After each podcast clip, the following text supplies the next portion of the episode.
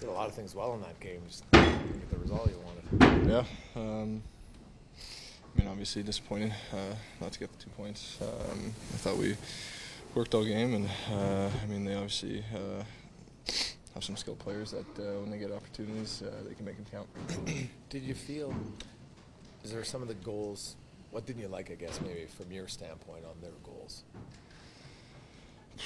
Uh, I mean, it's tough to say at this point. Uh, obviously, go back and go back and watch uh, uh, the last few there, but um, obviously we were push, push, and uh, I think we had some great looks. Uh, and I mean, uh, Vasilevskiy made some big saves for them, um, where we thought they could have went in for us. So I think we got one or two. Um, we kind of put them away.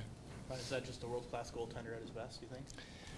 Yeah, I mean, uh, definitely one of the best uh, um, in the world, and uh, obviously was was feeling tonight.